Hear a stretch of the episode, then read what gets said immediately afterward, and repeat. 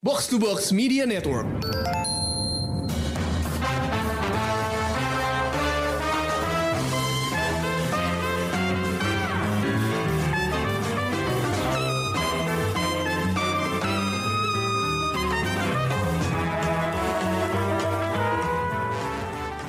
Halo pendengar Showbox. Di episode kali ini gue pengen ajak kalian balik ke dunia para remaja. Sebelumnya, gue udah pernah solo review serial supernatural yang adult dari Inggris, Lockwood and Co.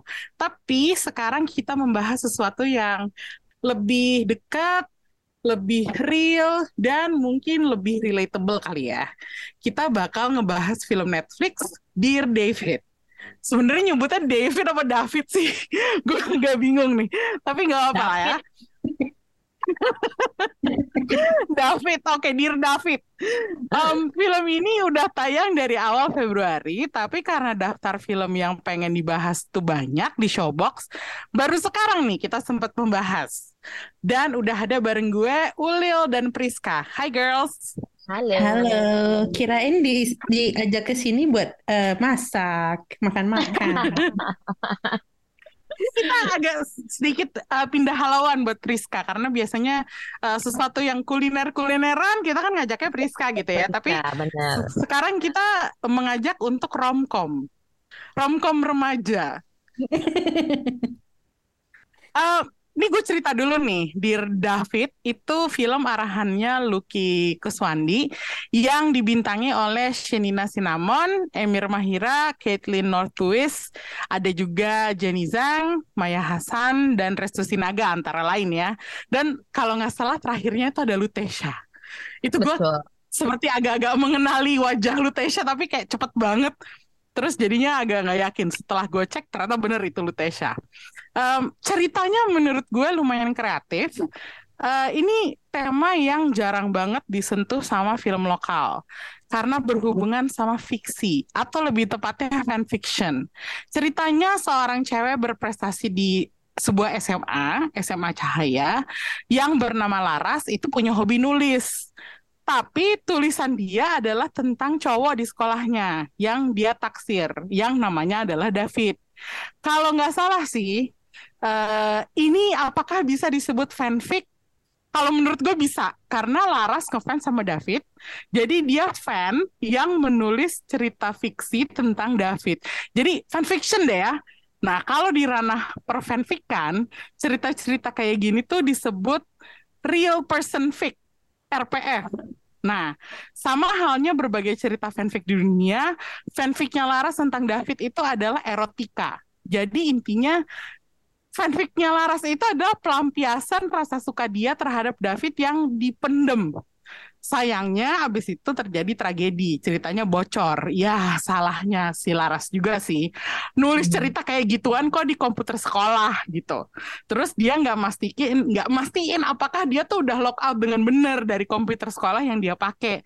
Gara-gara ceritanya bocor, David juga kena masalah dan hmm. yang kena masalah juga adalah Dilat mantan sahabat Laras yang lagi jauh nih dari dia.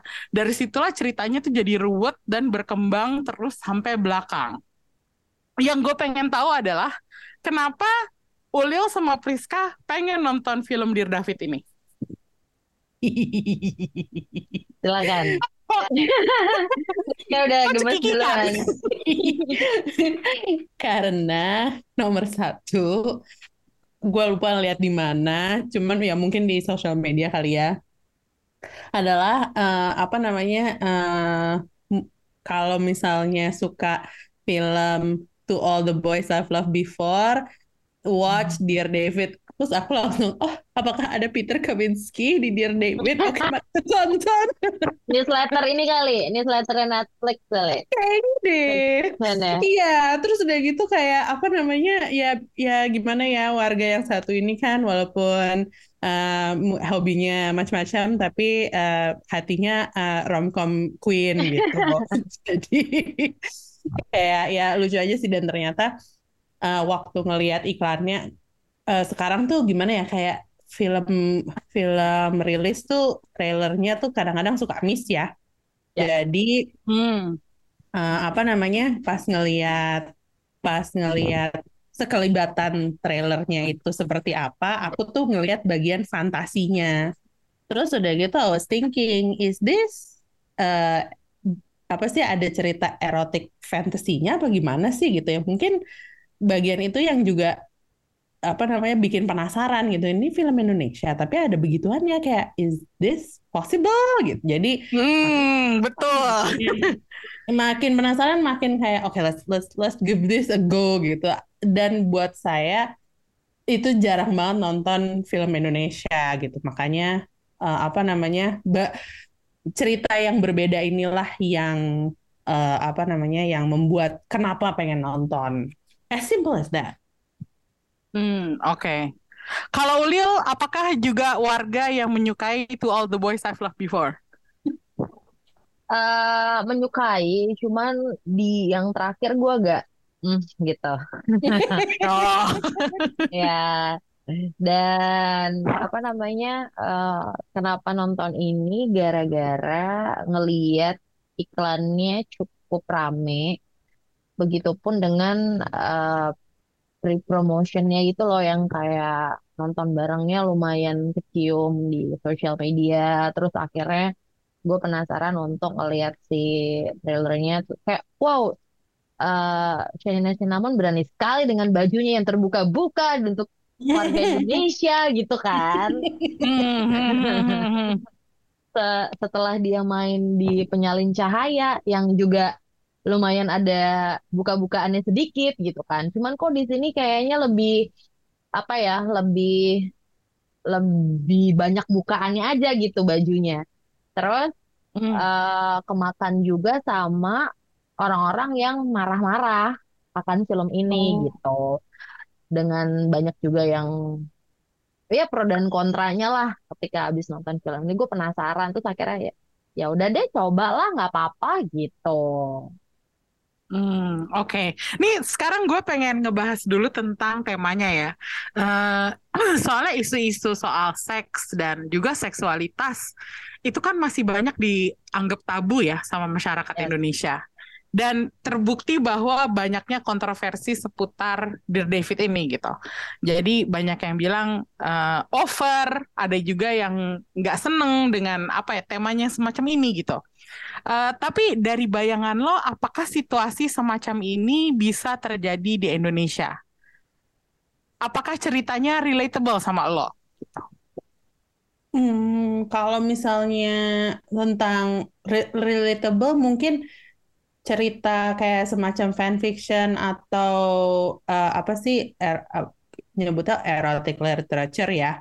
Kalau misalnya hmm. gitu bisa bisa ke bisa ke kayak dibeberkan ke satu komunitas gitu jujur nggak tahu ya soalnya eh, apa namanya seberapa seberapa cautious sih orang-orang yang sebenarnya menulis hal-hal seperti itu untuk membuat mereka sendiri anonymous gitu pasti ada hmm. satu ada satu sisi dari si penulis uh, yang memang sukanya menulis seperti itu yang dia emang menutupi dirinya sedemikian rupa. Jadi relatable apa enggak untuk satu cerita erotis yang dibeberkan, maybe, maybe not. Cuman kalau misalnya lebih ke foto, terus udah gitu, apa namanya, kayak uh, ya foto-foto seksi apa gimana di di di share ke semua orang gitu itu mungkin bisa lebih relatable cuman kalau misalnya something yang you need to keep a secret terus udah gitu uh, jadi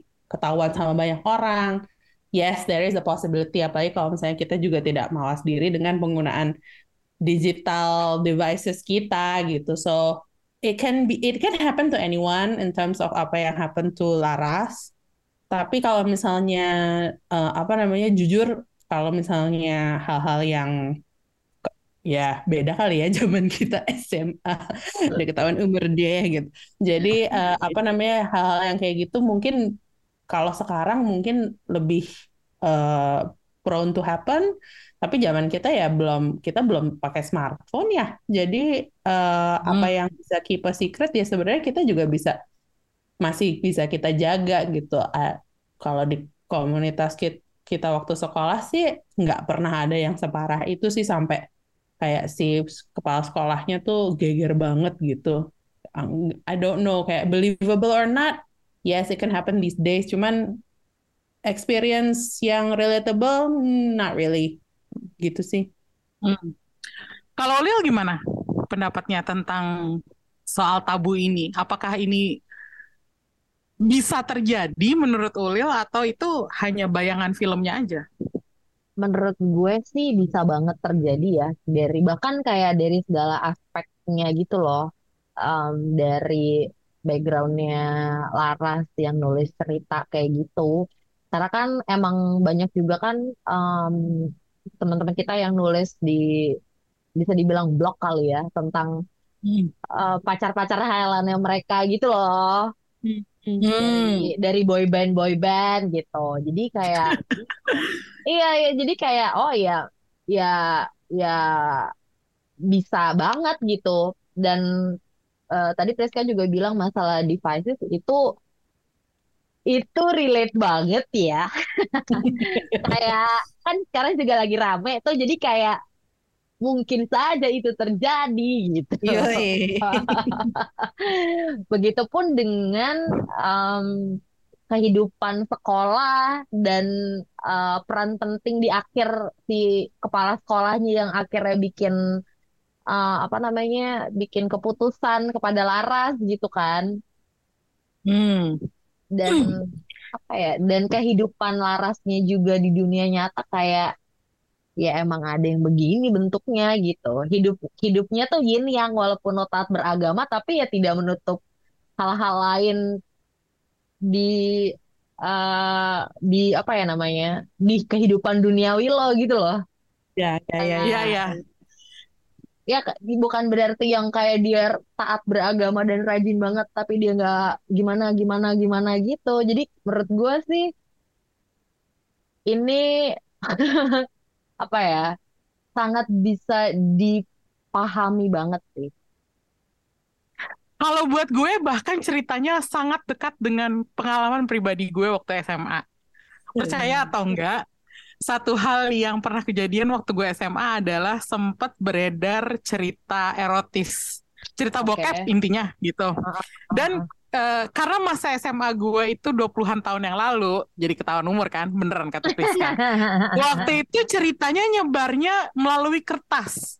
Oh, wow. Jadi bukan viral di media sosial, okay. tapi ada yang ngeprint cerita-cerita bokep dan oh, wow. dibagiin ke dari tangan Anak ke tangan. Misalnya oh. dari kelas IPA 1 pindah ke IPA 2, terus nyampe IPS 1, nyampe IPS Betul. 2 akhirnya. Oh wow. Gitu. Dan itu adalah di mana kita belum pakai ponsel ya, belum ada ponsel, belum ada tablet gitu. Mm -hmm. Gue nggak tahu siapa yang mulai, tapi gue inget gue dapet kertas itu dan waktu itu gue baca sama teman-teman gue, kita semua tuh kayak, uh, uh, gitu. Kayak mm -hmm. ya penggambarannya deket banget sih dengan apa yeah. ya, dengan apa yang yang terlihat di Dear David ini gitu. Oh, uh, waktu itu pendapat gue cuman ih kok tata bahasanya nggak rapi banget sih ini bahasa Indonesia-nya kok jelek banget sih fokus gue emang salah fokus gitu tapi gue bisa bilang bahwa iya situasi kayak gitu tuh bisa terjadi bedanya waktu itu itu bukan cerita personal tentang orang yang kita kenal Hmm, Jadi itu yeah. cerita random gitu. Random. Dan ceritanya biasanya tentang orang-orang yang udah dewasa gitu. Tapi itu beneran hmm. apa ya? Bokep gitu. Pensil ya pada masa itu ya. Dan gue waktu itu sekolahnya di sekolah beragama. Hmm. Ah. Di mana sebagian besar guru-gurunya pakai hijab. Lo bayangin, sekolah gue macam apa dan hal kayak gitu terjadi gitu. Uh, gue rasa pihak sekolah tahu, tapi gue nggak tahu sekolah sekolah gue nggak pernah ributin. Oh. Jadi kalau soal ini pun di zaman gue pun udah terjadi. Jadi bukan cuman apa ya, ini bukan generasional gitu loh. Kayak problemnya tuh bukan bukan baru muncul sekarang. Sebenarnya dari dulu tuh mungkin udah ada tipe-tipe yang ngedarin cerita jorok gitu. Yeah. Tapi sekarang aja exposure-nya lebih karena semua guru sekarang punya ponsel gitu. Semua hmm, guru yes. pakai komputer. Kalau dulu kan orang mungkin nggak pakai komputer semuanya gitu ya. Gitu. Jadi kalau menurut gue situasi film ini cukup real sih buat gue. Wow. Dan pada saat gue nonton, gue merasa lumayan relate sama karakternya Laras.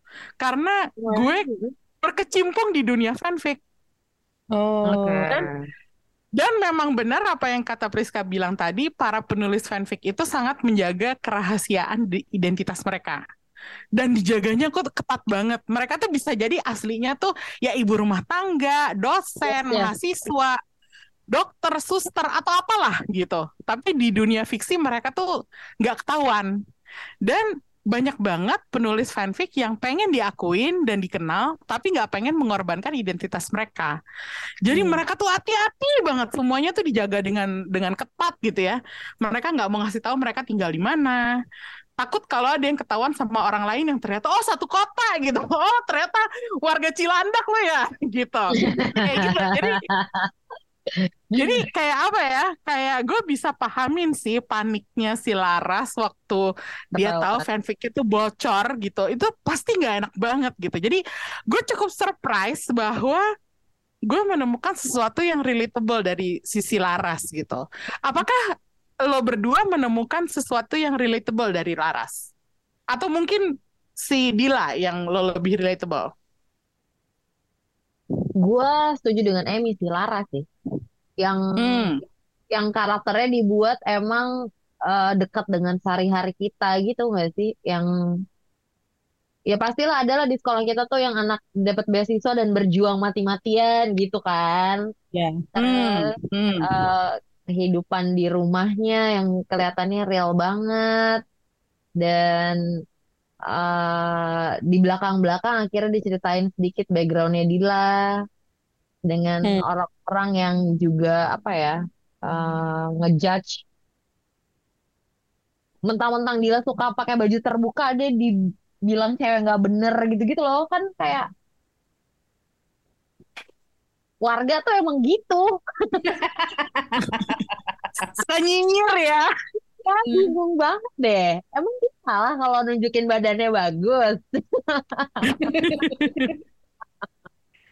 iya, makanya gue merasa dua karakter yang dua ditampilin di sini tuh relatable gitu. Ya, um, ya. Priska ada pendapat lain mungkin? Sebagai manusia dewasa, relatability gue adalah sama prinsipalnya. Oh ya Allah. Karena sama si kepala sekolah yang rese itu. Ibu kesek rese.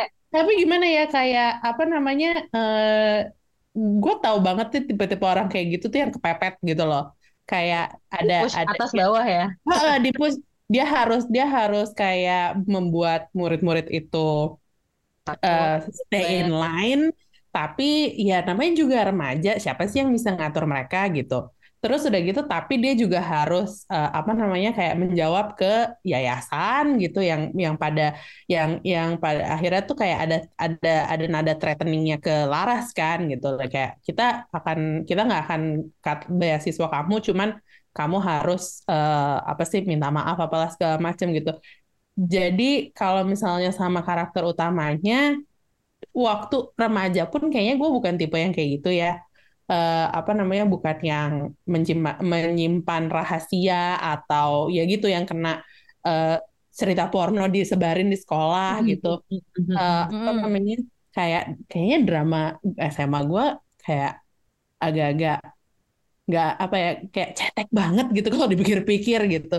Jadi kayak sebagai zaman gue remaja kayak kayaknya tuh kayak gini deh gitu. Kayak sekolah gue nggak kayak gini deh gitu. Jadi kayak mencari-cari sendiri kan. Cuma sebagai orang dewasa kayak gue gue ngelihat si uh, kepala sekolahnya itu tuh yang yang apa ya sekarang pun hidupnya yang dipepet sana sini tuh ya si kepala sekolah that's me gitu. Cuman cuman cuman kayak se sebagai apa sih ceritanya kayak sufferingnya si Dila I understand so much apa sih uh, di mana dia tuh sebenarnya lonely gitu. Dia butuh teman yes. gitu.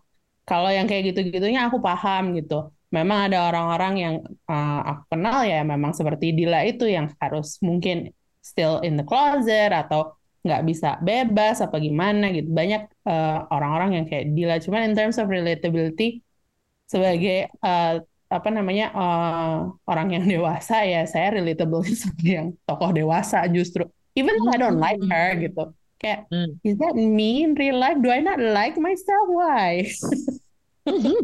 Oke, oke, oke. Ya, menarik sih, menarik sih.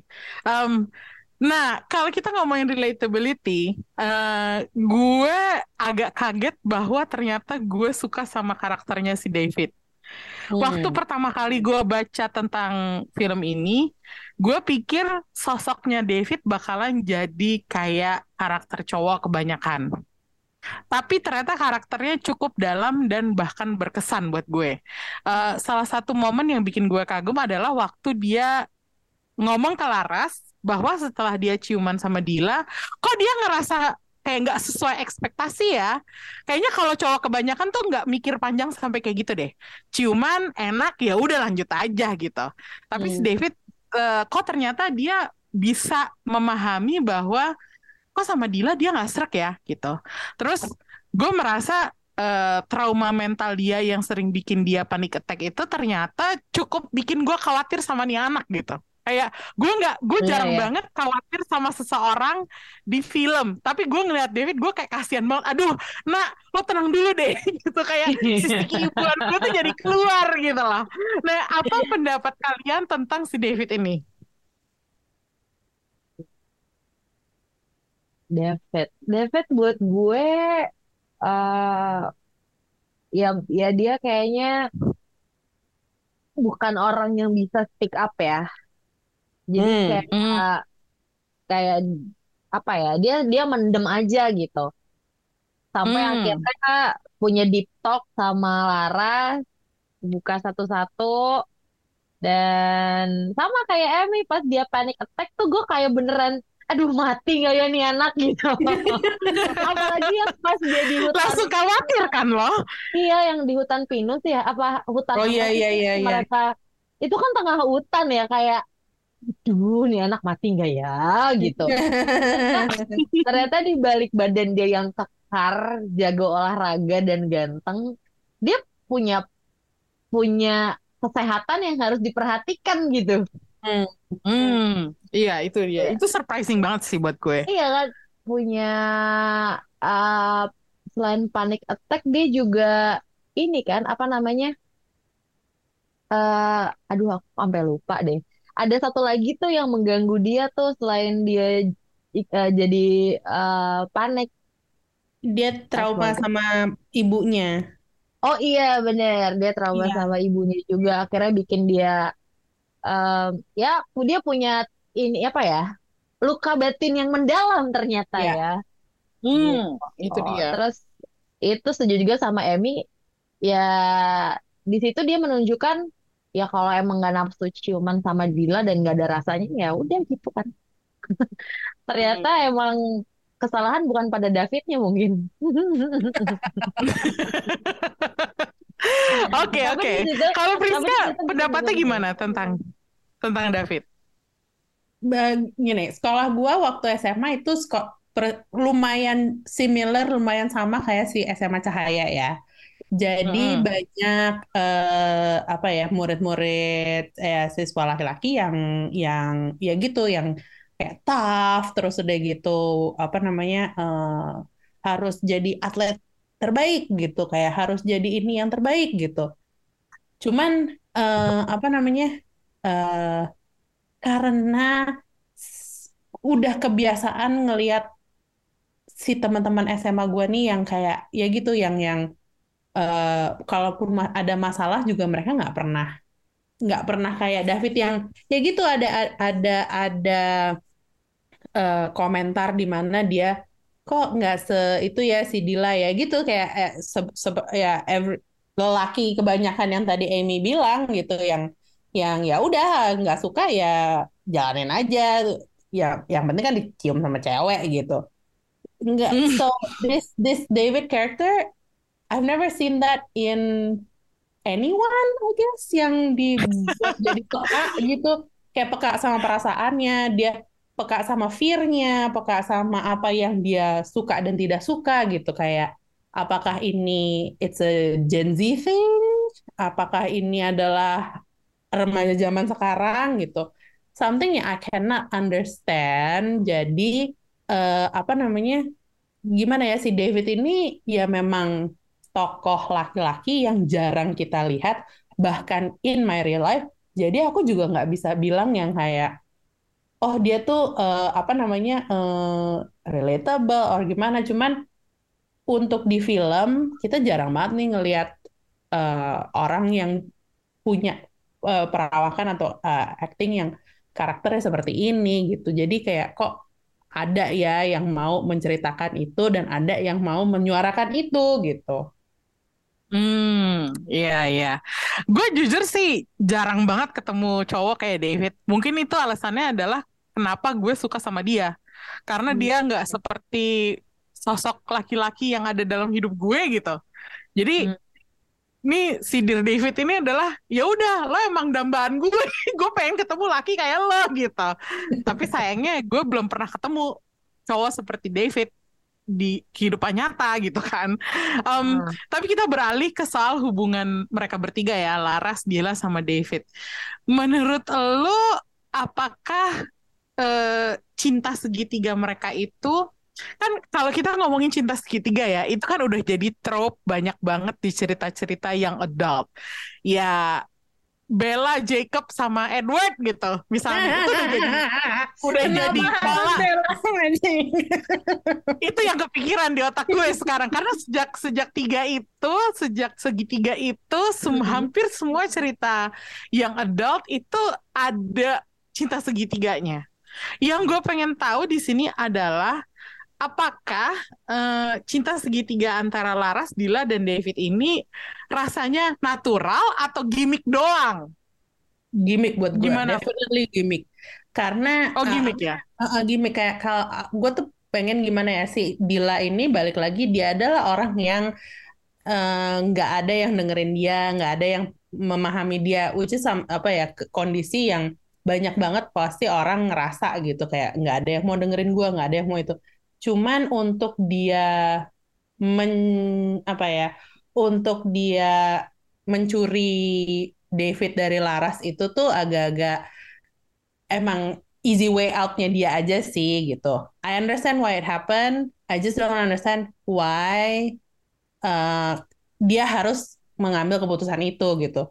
Kayak kalau misalnya uh, apa namanya kalau misalnya something else, I don't know if it works or not. Cuman uh, cara treatmentnya ke Dila tuh bisa lebih uh, apa ya bisa lebih bisa lebih human lagi sih kalau buat gue kayak bisa lebih uh, personal lagi kalau karena David journey-nya tuh kita tahu banget gitu yang di mana dia ada trauma dia ada uh, apa namanya isu mental health-nya dia gitu. Dan it's resolved dan dikasih lihat steps-nya atau perjalanannya yang dia deep talk sama si Laras dan segala macam. Tapi kayak kalau misalnya deep talknya si Dila tuh cuman kayak tahu nggak kenapa gue dikatain gini apalah segala macam gitu. That's it. Cuman bagian yang dia lagi cerita sama Laras aja. Tapi everything else kayak nggak dikasih konteks gitu loh. Ya hmm, okay. it's not fair to Dila. Karena Dila's problem menurut aku juga has to be apa ya kayak if they give if they give the same amount of uh, apa uh, steps untuk menjelaskan kenapa David adalah seperti itu they should do that to uh, Dila karena ya penggeraknya mereka bertiga gitu. Hmm, oke. Okay. Kalau Lil ada pendapat lain? Hmm, hampir sama sih sama Priska kerasa banget aja gimmicknya gitu. Kayak hmm. ribetnya orang tiga. Iya iya iya, iya kayak iya iya. muter-muter sih? gitu. Ya kayak apa ya ya yeah. mungkin tuh muter-muternya mungkin sebagai jalan menuju confessnya Dila kali ya. Ya tapi hmm. tengah gue tuh sempat bingung juga gitu. Uh, walaupun pada akhirnya kita tahu gitu ya Laras dengan David tapi ada satu scene yang bikin gue meragukan Laras kalau dia bener-bener suka sama David gitu. Di luar dia bikin fantasi dan ceritanya tentang David waktu Dila confess Larasnya juga lo kenapa nggak bilang dari dulu? Gitu. Gue kayak ah eh gimana? Iya ini nih? Iya, yang tiba-tiba berantem. Yang tiba-tiba Iya, Iya. iya gue jadi kayak eh eh gimana maksudnya nih lu ke Iya, lu iya, iya, iya, iya. eh Iya, Iya, itu iya. gue setuju sih, setuju sih sama Ulil karena gue kaget juga dengan adegan pengakuan itu ya. Dan jawabannya Laras, gue kayak, hah? Jadi maksudnya tunggu deh, iya gitu. kan Kayak jadi si Laras tuh maunya sama siapa? Gue jadi mikirnya Iya gitu kan? gitu karena kok jawaban dia seperti menyambut gitu, menyambut Mm-mm. eh, pengakuannya Dila. Eh, kayaknya malah lebih natural kalau misalnya dibikin Laras menerima Dila daripada Laras akhirnya jadian sama David. Gue agak yes adegan itu jujur itu bikin Yes. gue agak bingung sih. Kayak kok kok ditulisnya gini ya gitu. Itu eh, apa ya kayak gue nggak bilang adegannya jelek, tapi kayak apa ya membuat cinta segitiganya tuh jadi kayak kok lu sengaja bikin konflik lewat hal yang udah jelas banget kayak udah jadinya lo memakai hal-hal yang udah biasa dipakai sama orang lain gitu loh jadi Iya. agak-agak apa ya kayak shortcut gitu gak sih Ya, kayak shortcut nggak banget. dipikirin benar. dengan dengan baik gitu intinya intinya ya gue nggak puas aja sih sama cerita cinta segitiganya ini ada yang janggal gitu di situ Iya. Agree, Hmm. agree. Setuju Oke. Nggak Satu puas. hal lagi yang yang satu hal lagi yang gue juga agak eh, sayangkan itu adalah eh, unsur komedinya tuh kenceng banget di awal. Tapi terus begitu nyampe setengah ke belakang komedinya hilang. Terus unsurnya agak yang naik tuh angst. Eh, gue agak nggak suka nih sama alurnya yang kayak gitu karena kalau menurut gue cerita ini bisa sih tetap dibikin komedi gitu. Kalau menurut lo gimana?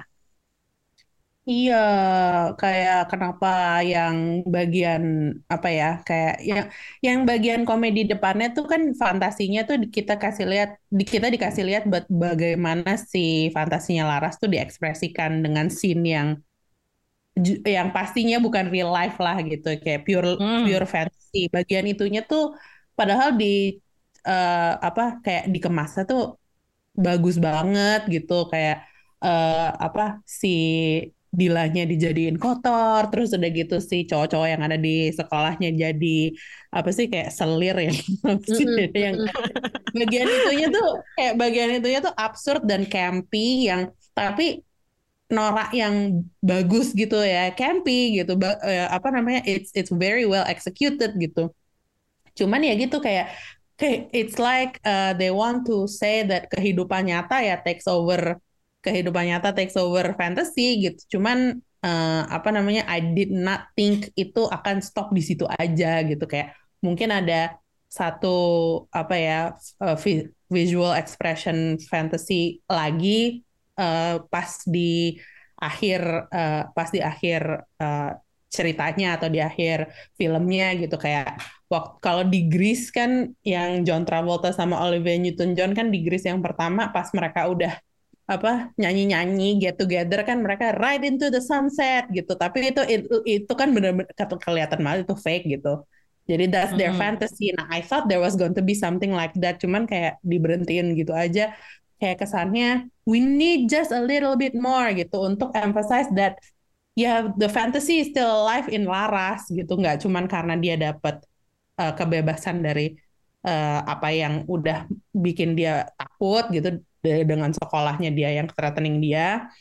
Terus udah gitu dengan dia ke apa dan dia he got she got the guy gitu.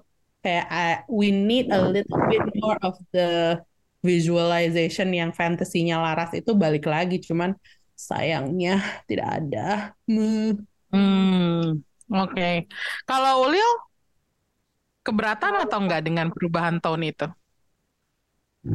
Eh, nggak terlalu sih cuman Hmm, mm, mungkin kita mau dibuat fokus aja kali di belakangnya dengan segala kedek-dekannya anak SMA Hmm.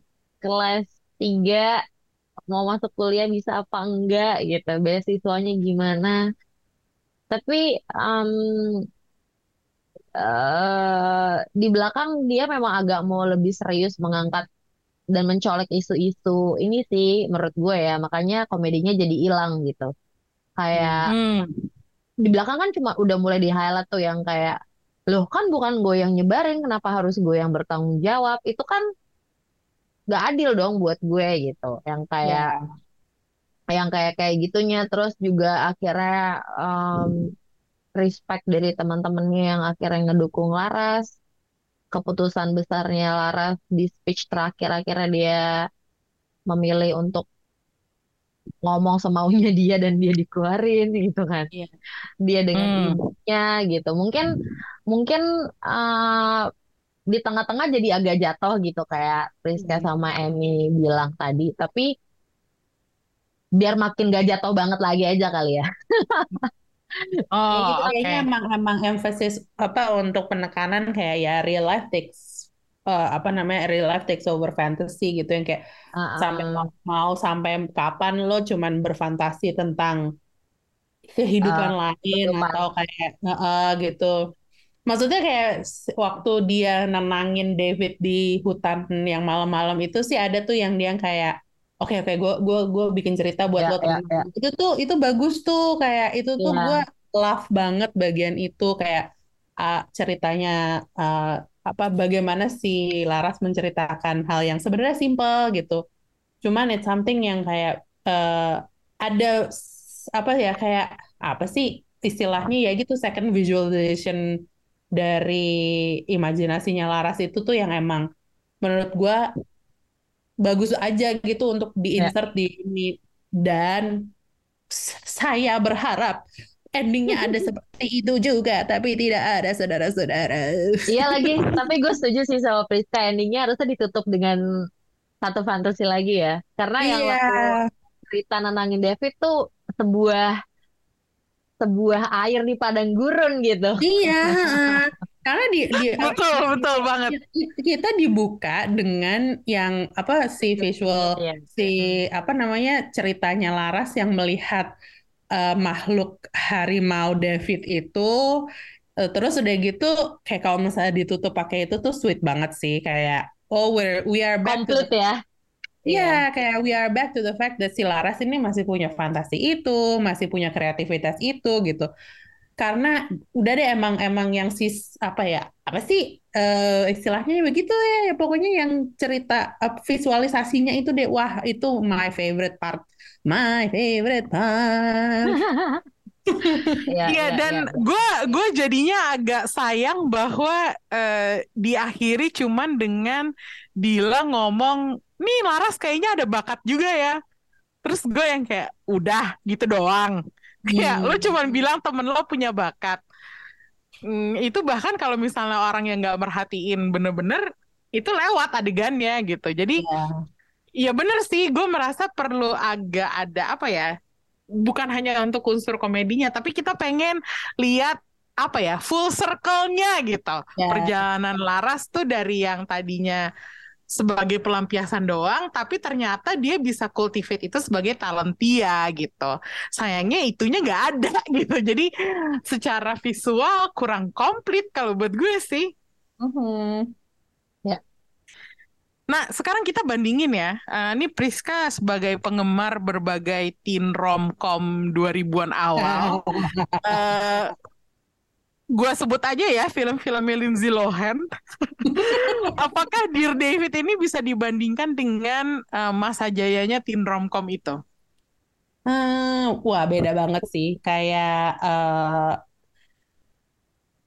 kebalik lagi rom di Dear David dan com di Dear Davidnya kayak up and down, nggak nggak stabil kayak yang tadi gue bilang ada satu bagian dari film itu yang ya apa namanya kayak nggak dibikin jadi sesuatu yang uh, apa ya benang merah atau ya bukan benang merah juga sih cuman kayak it's something yang konsisten gitu.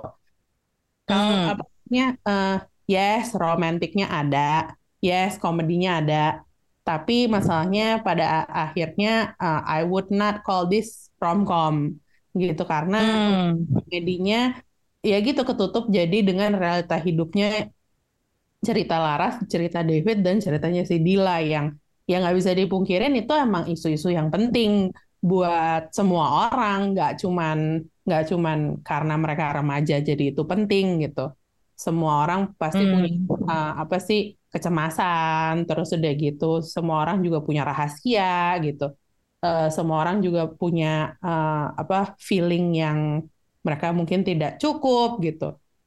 Jadi uh, dibandingkan sama romcom romcom yang 2000-an ah, awal 90-an akhir tuh ya lumayan jauh sih gitu. Kalau misalnya kita mau mau film romcom ya harus ada mungkin Heath Ledger nyanyi di tribun sekolah gitu di seperti Tenting Sahid atau misalnya yang begitu-begitu deh gitu yang yang ikonik-ikonik gitu nah kan, kalau misalnya yang ya trope-nya trope romcomnya juga nggak banyak ya jadi eh, apa namanya kurang romcom kurang rom kurang kom tapi dramanya bagus gitu I I would not say that it's bad gitu cuman tidak romcom.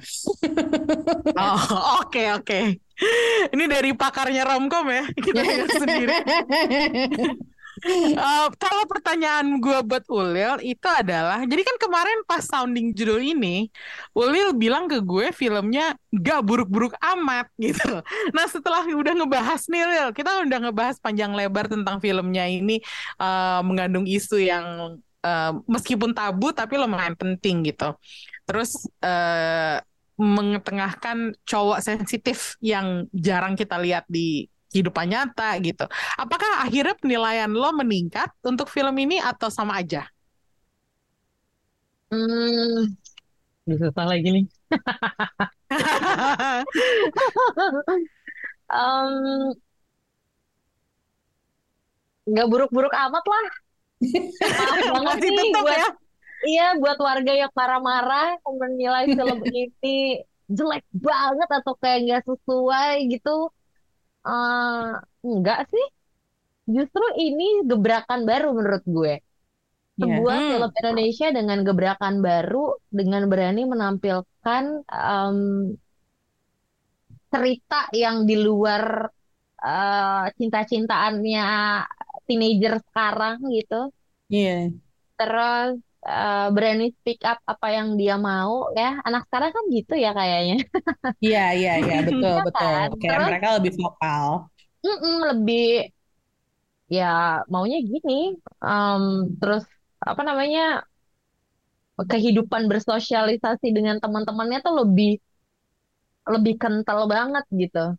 Mm-hmm. terus um, dan juga menyinggung uh, apa uh, apa uh, apa ya bilangnya pilihan seksnya masing-masing gitu di mana buat buat kita tuh buat dia dibuat budaya kita tuh memang masih tabu tapi lo nggak bisa nutup mata kalau it happen gitu mm-hmm. Iya, dan betul. dan kayak uh, terserah preferensi lo mau ke mana ya terserah cuman kayak ya ada gitu why not yeah. kayak gimana ya ya urus hidup masing-masing aja lah gitu. Iya, iya, iya betul, yeah. betul, betul. Iya, iya, iya kayak ya aku cukup salut sih akan akan film ini ya karena ya itu dia cara bajunya juga buka-bukaannya sama sekali mereka semua tidak terlihat malu-malu dan canggung. Hmm. Hmm. Uh, visualnya bagus, suaranya bagus, ceritanya ya kita bisa menikmati gitu dan uh, kita emang nggak bisa nutup mata gitu karena banyak banget yang tadi Emmy sama Priska bilang banyak banget orang-orang yang nulis fanfiction kayak gitu dan ya itu adalah sebuah hobi yang bikin mental kita waras gitu iya, kan? ya, betul betul, ya, betul iya. banget. Masing-masing punya caranya sendiri buat happy gitu ya ya udahlah. Hmm. Ya udah tapi berarti tapi berarti lo ini film lebih bagus dong daripada gak buruk-buruk amat. Malah kalau yeah. menurut gue film ini di atas rata-rata ya nggak sih? Di atas iya, rata-rata iya, betul. Iya. Benar. Hmm. Oke, kalau gitu kita buktikan dengan rating bintang. Berapa yang lo kasih buat film Dear David ini? Aku sih masih di tiga setengah sih tapi cuman ya Tiga setengah. oke. Mm-mm. Oke. Kalau Priska? ditutup dengan fantasi lagi bisa empat mungkin. Wah iya bener banget. Jadi benang merahnya tuh sampai ujung selesai gitu. Iya betul betul. Tadinya tuh gue mau ngasih tiga karena ya effortnya good job, very good job gitu. Si mainnya Shenina Cinnamon ya, Iya. penyebutannya Hmm. Shenina, Shenina Cinnamon. Mainnya Shenina Cinnamon itu eh, apa namanya bagus sih, Eh, apa pelongo-pelongo anak SMA-nya tuh dapat Yes. banget.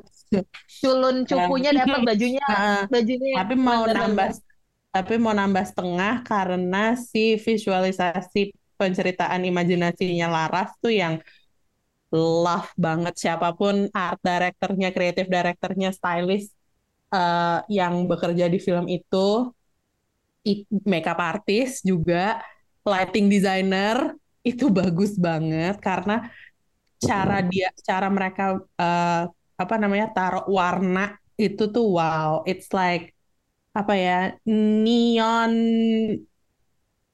glow yang wah bagus deh. Aku apa namanya su- suka banget deh. Kayak ada unsur-unsur yang apa sih fantasi campy yang nyeleneh gitu tuh eh, nggak pernah ki- kita lihat di film Indonesia ya. Film Hmm. Hollywood pun juga mungkin ya kalau misalnya itu musikal atau ya mostly musicals lah yang yang yang ada visualization kayak gitu gitu. Tapi di Dear David itu eh, apa namanya yang bagian awal itu eh, sama yang dia ketumpahan susu terus dijadiin cerita. Itu eh, apa namanya fantasinya itulah yang membuat total adalah tiga setengah tiga setengah bintang Oke. Ya, gue setuju sih dengan nilai ini tiga setengah.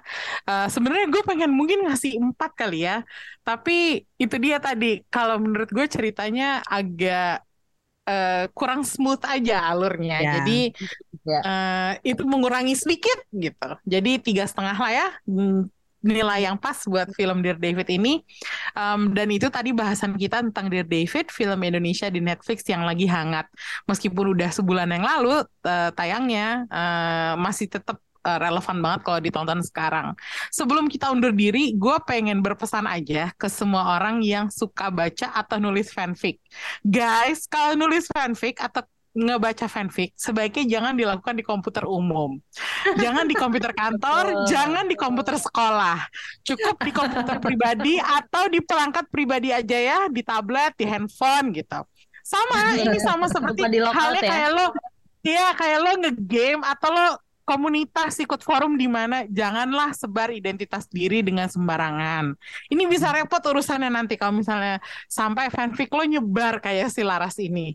Tapi gue setuju dengan yang Ulil bilang tadi. Fanfic itu adalah urusan masing-masing. Itu adalah cara kita bisa berekspresi dengan waras gitu ya. Supaya kita tuh bisa tetap coping sama hidup ini gitu. Jadi Ya. kalau misalnya ada yang suka nulis, langsung aja nulis. Jangan dihentikan gitu. Cuman ya hati-hati aja. Jangan sampai bocor rahasianya gitu. Ya. Itu dia pesan gue buat para fanficer yang suka nulis erotika. Nggak apa-apa kok, lanjutin aja nulis. Asal jangan ketahuan sama orang lain. Gitu. Itu aja. Thank you udah dengerin reviewnya Showbox Podcast kali ini. Kita ketemu lagi di episode berikutnya. Bye-bye. Bye bye.